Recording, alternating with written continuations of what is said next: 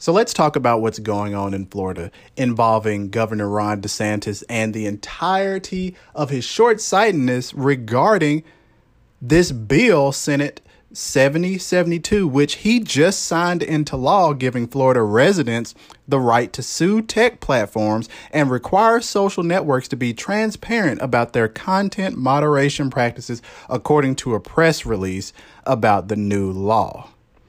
So, under the law, which takes effect on July 1st, the Florida Election Commission, which is an entire piece of garbage, if you ask me, would fine any social media company 25, $250,000 per day if the company removed an account for a candidate for statewide office per CNET. So, social networks would also get fined $25,000 per day if they deplatformed candidates running for local offices.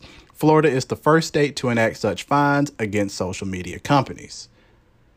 Let's talk about all of this stupid, ridiculous, unfounded garbage. Welcome to In the Weeds with Dexter Johnson. This is a tech podcast all about you, the listener.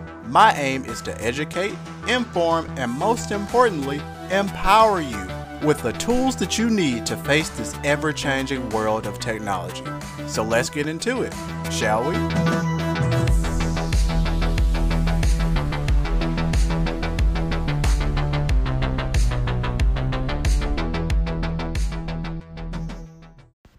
Okay, so I'd like to start off simply by calling a spade a spade. Here's the thing.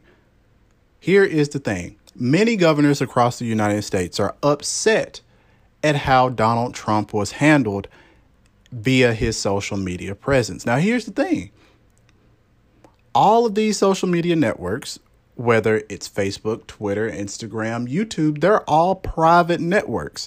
And there are things called terms of service. And if you violate those, no matter who you are, you will be ousted from that network just because you're the president of the United States does not give you a free pass. In fact, you should be held to an even higher level of scrutiny than the rest of us are. But here's the thing when it comes to Governor Ron DeSantis and other right leaning governors across the United States, they take it personally even when this man has demeaned them, even when this man has demeaned several other groups throughout the country, even when this man seems to ignore monstrosities and crazy occurrences that happen right under his nose just to continue leaning on the conservative side. And what we constantly hear is that Republicans are being censored on social media.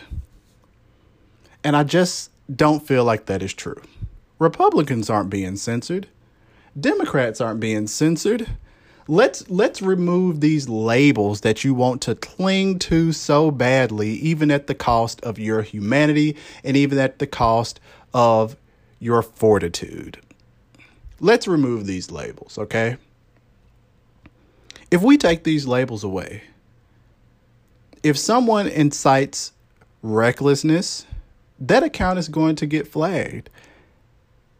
If someone is constantly posting falsified things, that is going to get flagged.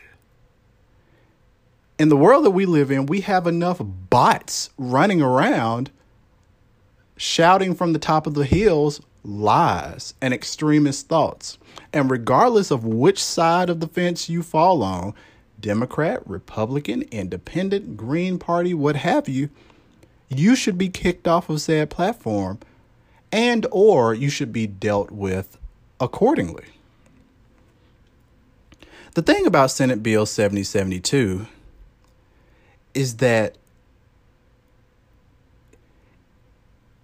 it's clearly something that is organ- organized from a conservative point of view because he got his feelings hurt and he feels as if he is being silenced. But here's the thing if you're conservative and you're on Twitter and you're saying, hey, vote for me, this is what I believe in, do you really believe Twitter is going to, to deplatform you? Do you really believe that Facebook is going to deplatform you? Same for YouTube and Instagram?